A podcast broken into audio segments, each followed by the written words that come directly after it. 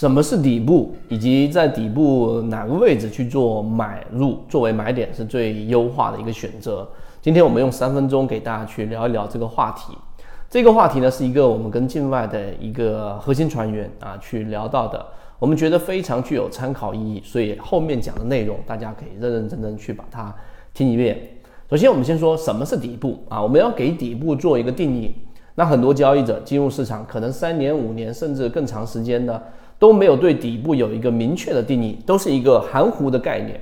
在交易当中最怕的就是这一种含糊的概念。那当然，底部有模糊的定义，也有比较精准的定义。那今天我们给出大家，实际上在我们的缠论整个交易系统当中，最准确的底部定义就是当一个标的，对吧？它出现下跌盘整、下跌盘整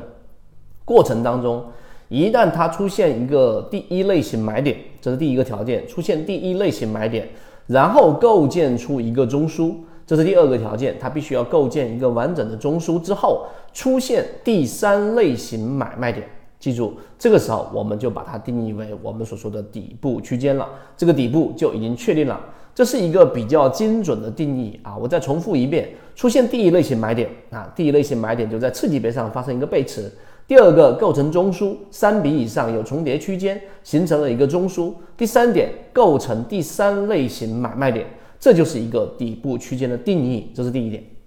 第二个，那当然，第三类型买卖点，它如果是第三类型卖点先出现，那么就说明这个底部构建的过程当中是结束了的，是无效的。所以，当一旦出现第三类型卖点先出现，那么这个时候你底部所放的这样的一个底仓，你就不要再加仓了。那这个时候安全系数不是那么高。那么第二种情况呢，就是常规的，它出现了第三类型买点。就中枢上方形成第一次回踩，次级别上发生背驰，那么这种情况之下，就代表底部区间它就已经构筑完成啊，那后面就是非背驰性上涨，就展开一波新的上涨，这个就是一个底部区间的定义。所以交易一定要有明确的标准和系统，才能让我们在操作的时候不至于总是用我们的感性交易系统，呃，更多的是用我们的理性交易系统，这是第一点。第二个有没有粗糙的定义？当然也有。如果你要用粗糙一些的定义来定义底部的话呢，就是底分型啊，日线级别是我们大部分交易者所参考的级别，在日线级别上出现了一个底分型啊，底分型大家可以参考我们之前给大家讲过的，低点是三根 K 线当中最低点，高点是三根 K 线当中最低点，那么这一种就是我们所说的底分型。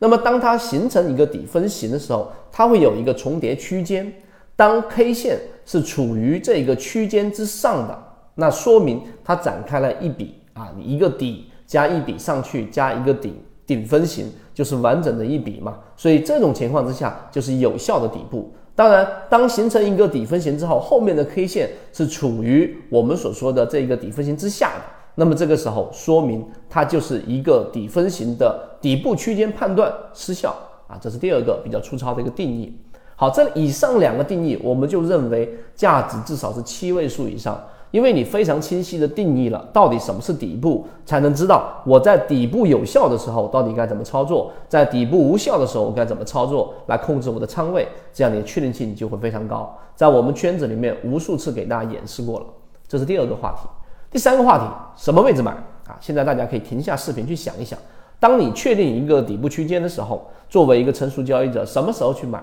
我想大部分人脑中反映出来的就是。我应该在底部震荡的区域当中去买，对不对？那如果是这样的话，你觉得在底部震荡区域当中去买的，在评论区上回复一下八八八。你如果认为不是，你回复一下零零零啊，是什么区域也可以评论说一说。我们来告诉给大家圈子的答案。我们要在区间定义底部的确定的情况之下，我们的真正最有效或者说确定性最高的买点，不是在区间中枢震荡的时候，这个时候去买。也可以，但是确定性不高。我们要去做真正交易确定性最高的时候，反而是在出现一个中枢震荡、中枢的震荡过程当中下探失败的情况之下去做这样的一个买入，这个时候确定性最高。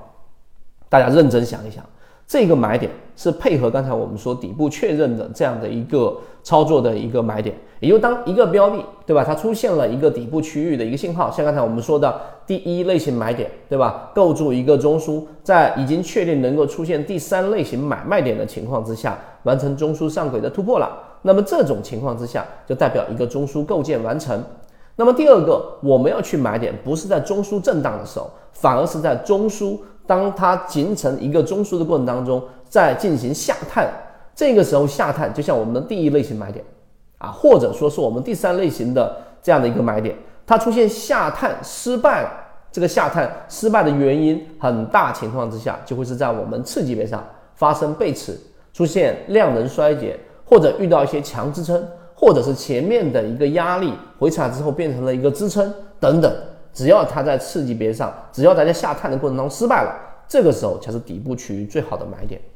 这个就是实战和理论的差异了。那理论往往给我们的实战指导意义很很弱，而我们圈子所交付给大家的交易模式，既有鱼池，也有我们的刚才所给大家去说到的，大部分交易者在理论框架当中待太长时间，没有办法把它转换成实战，就是因为这些标准的模糊化。而刚才我们所说的底部区间的买点，实际上我们圈子就是在不断的践行这样的一个买卖点。